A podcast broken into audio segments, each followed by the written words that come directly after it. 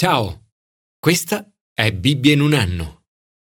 Giorno 97.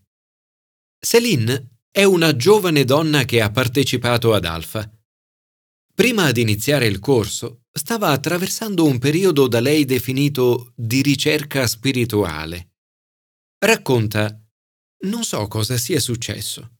Durante il corso sentivo crescere in me la sete della presenza di Dio un po' come quando, in un caldo giorno d'estate, bevi un sorso di acqua fresca, alla giusta temperatura, e ne vorresti bere di più, senza fermarti. Ora, dice, continuo a saltare, a ridere e a voler dire a tutti quanto Dio sia straordinario. Mi sento di voler amare tutti. In quel periodo cercavo di perdonare una persona, ma più ci provavo, più l'amarezza e il risentimento sembravano crescere. E così fino a quando sono arrivata ad Alfa. Adesso quella sensazione se n'è andata. Ho totalmente perdonato quella persona. Anzi, ora posso dire di amarla. Céline ora si definisce innamorata di Cristo. La sua sete interiore è soddisfatta. Ha una nuova luce e un nuovo amore interiore. Commento ai sapienziali. Sete interiore. A volte viviamo momenti in cui ci sentiamo smarriti o spiritualmente giù e non ne comprendiamo il motivo. Anche a te capita questo? Se sì, non sei l'unico o l'unica. Anche l'autore del Salmo di oggi prova questo sentimento.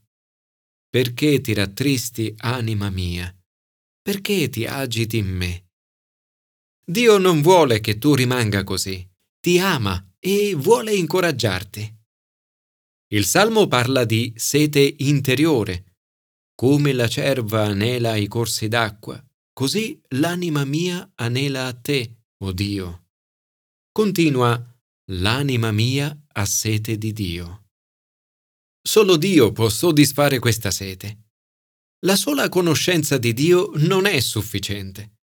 Per questo siamo invitati a continuare a chiedere la presenza di Dio, a desiderare di incontrarlo sempre, con tutta la nostra anima. Adorare Dio è la cosa più importante che possiamo fare. Questo io ricordo, e l'anima mia si strugge. Avanzavo tra la folla, la precedevo fino alla casa di Dio, fra canti di gioia e di lode di una moltitudine in festa.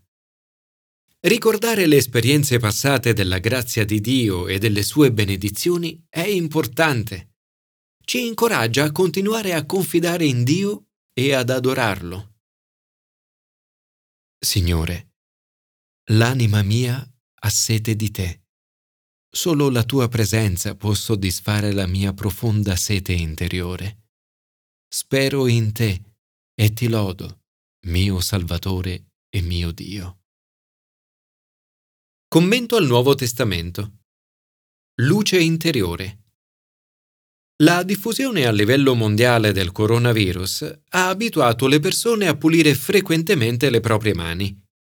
Gesù dice che un cuore pulito e una coscienza limpida è ancora più importante del pulirsi le mani. Ciò che conta di più è ciò che succede nel nostro cuore e nei nostri pensieri. I nostri occhi sono la chiave. Sono la porta d'ingresso della nostra vita interiore.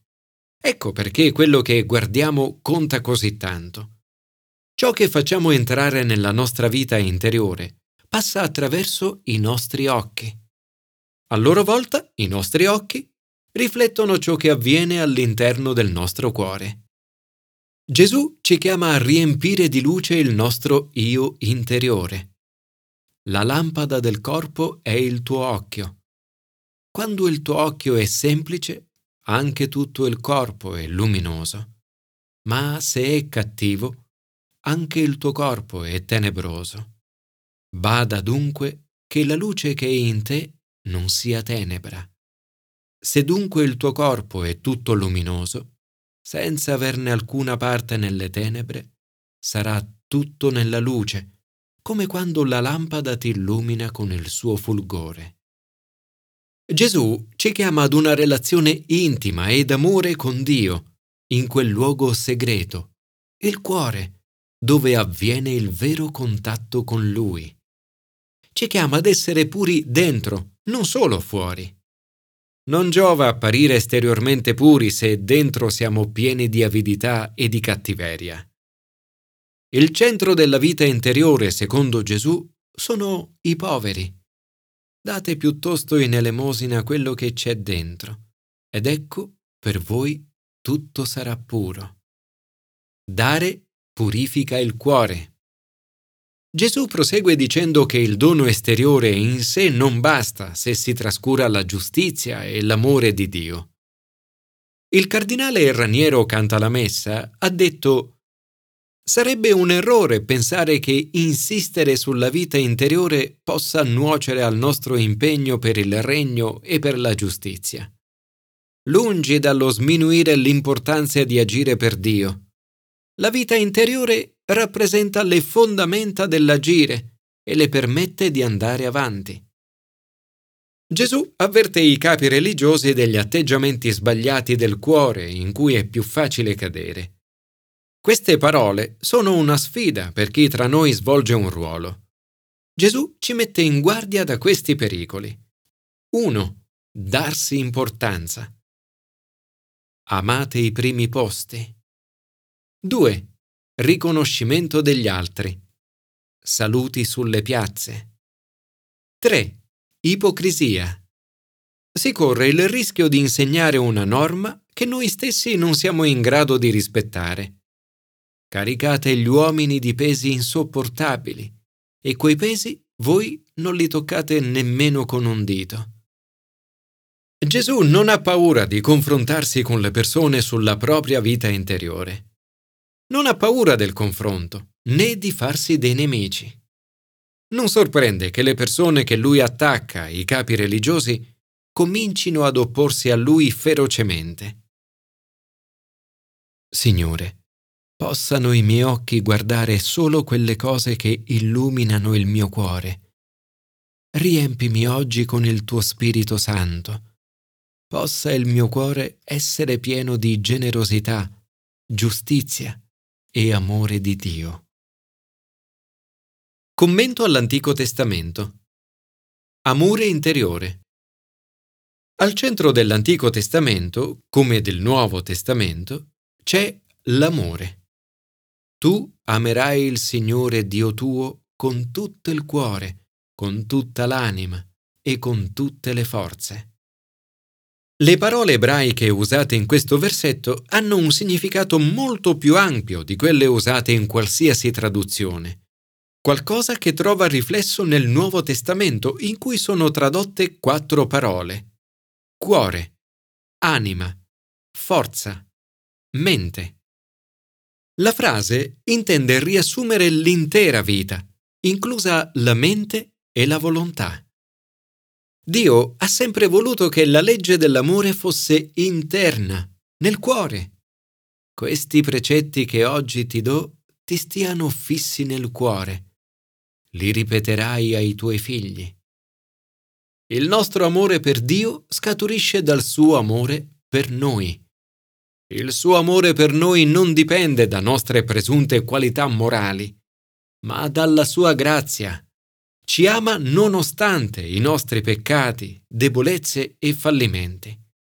Il Signore si è legato a voi e vi ha scelti, non perché siete più numerosi di tutti gli altri popoli. Siete infatti il più piccolo di tutti i popoli, ma perché il Signore vi ama. Ci ama perché ci ama. Dio riversa su di noi il suo amore per il suo carattere amorevole e la sua fedeltà. Il Signore tuo Dio conserverà per te l'alleanza e la bontà. Egli ti amerà, ti benedirà, ti moltiplicherà. Dio ci chiama ad una relazione intima e d'amore con Lui, ma rispondere non è così semplice. Il capitolo 6 ci mette in guardia da tre possibili pericoli. 1. Il pericolo di abbandonare Dio a causa dell'idolatria circostante. non seguirete altri dei. C'è sempre la tentazione di adattarsi alla cultura dominante e ai valori delle persone che ci circondano. Ma Dio non vuole questo. Vuole che rimaniamo fedeli a Lui. 2. Il pericolo di dubitare di Dio a causa delle difficoltà. Non tenterete il Signore. Alle prime difficoltà è facile pensare che Dio non si preoccupi più di noi, ma non è così. La nostra fedeltà e lealtà alla parola di Dio deve rimanere sempre. Dio ci permette di superare prove e tentazioni in modo che possiamo sperimentare la bellezza del fare le cose a modo suo. Se non saremo capaci di servirlo e adorarlo nei momenti difficili della vita, le valli, potremmo non esserlo neppure nei momenti più favorevoli, le cime dei monti. Le cime dei monti ci incoraggiano, ma sono le valli a farci maturare. 3. Il pericolo di dimenticare Dio a causa della ricchezza. Guardati dal dimenticare il Signore. Nel ricevere e godere di un dono potresti dimenticare il donatore. Ricordati invece del Signore, tuo Dio, perché Egli ti dà la forza per acquistare ricchezze. Alla base di questi tre avvertimenti c'è la consapevolezza che le cose materiali da sole, siano esse beni personali o idoli, non soddisfano. L'uomo non vive soltanto di pane, ma di quanto esce dalla bocca del Signore. Questo versetto è quello citato da Gesù nel deserto, nel momento in cui il diavolo lo stava tentando a soddisfare la sua fame fisica. La sua risposta è che la vita interiore, la fame interiore, è molto più importante della fame di cose materiali. Questa fame interiore può essere soddisfatta solo da ogni parola che esce dalla bocca del Signore.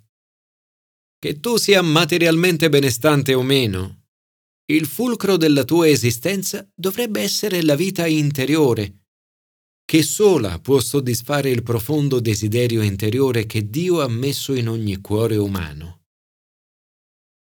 Signore, grazie per il tuo incredibile amore per me. Grazie per avermi promesso di amarmi e benedirmi. Aiutami ad amarti con tutto il cuore, la mente, l'anima e la forza.